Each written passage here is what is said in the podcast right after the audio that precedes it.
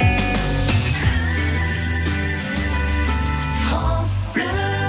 Alors là, je vais me retourner du côté de mon technicien Loïs. Tu as un disque qui reste quelque part? Oui, parce qu'on devait aller faire un tour du côté de Segré, mais on n'a pas la liaison. C'est pas possible. Ça marche pas ce matin. Voilà, c'est comme ça. Il y a des matins comme ça, que voulez-vous qu'on vous dise Donc c'est pas grave, on ira faire un tour demain euh, euh, du côté de Segré ou bien ailleurs. De toute façon, c'est le principe. Tous les jours, le forum loisir des auditeurs, 9h 20, vous organisez une manifestation en Loire-Atlantique Vendée. Là, on aurait dû aller faire un petit tour dans le Maine-et-Loire.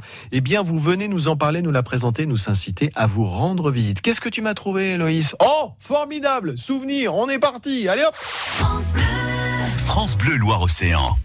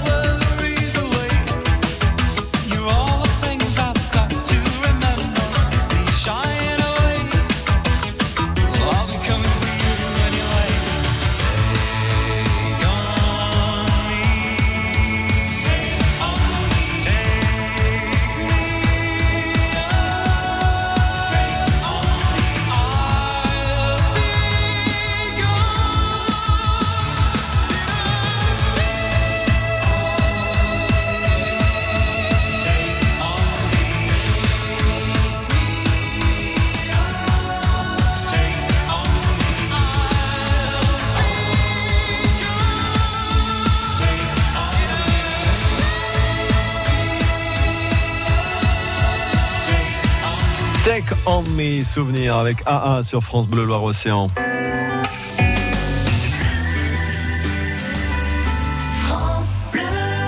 Alors tout l'été, on découvre avec Bastien Michel les plages de Vendée de Loire-Atlantique, leur nom, leurs particularités, leur histoire.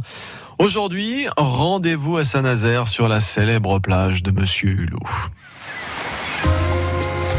Un plongeon dans le monde du cinéma. En partant du port de Saint-Nazaire, il suffit de longer les plages vers le large pour rejoindre, à Saint-Mars-sur-Mer, la plage de Monsieur Hulot. Elle a officiellement été appelée ainsi en 1999. Mais elle était déjà connue sous ce nom depuis plus de 40 ans et la sortie du film de Jacques Tati, Les vacances de Monsieur Hulot. Hein Comment euh, euh, Permettez. Hulot. Et le personnage de Monsieur Hulot, tout en bronze, veille encore chaque jour sur sa plage. Jean-Claude Chemin est l'auteur du livre Et Tati créa Monsieur Hulot. Il nous explique comment le choix de la plage du film a été fait. Il a choisi euh, cet endroit à partir de cartes postales. Enfin, il avait demandé à son équipe de faire des repérages. Quand Tati est arrivé ici, il dit euh, En quatre jours, je savais où mettre ma caméra. C'est un amphithéâtre ici, avec la corniche, euh, le belvédère, la mer comme toile de fond. Au départ, c'était pas parce que c'était Saint-Marc, mais c'est parce qu'il a trouvé ici ce, studio à ciel ouvert qui était providentiel et où il a installé son histoire. Avant de tomber sous le charme de la plage de Saint-Mars-sur-Mer, maintenant plage de Monsieur Hulot.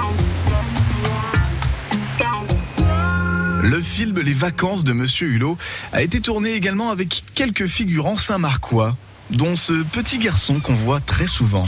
Il est là, il observe Tati. Eh bien, ce garçon, c'était le petit-neveu du propriétaire de ce qu'on appelle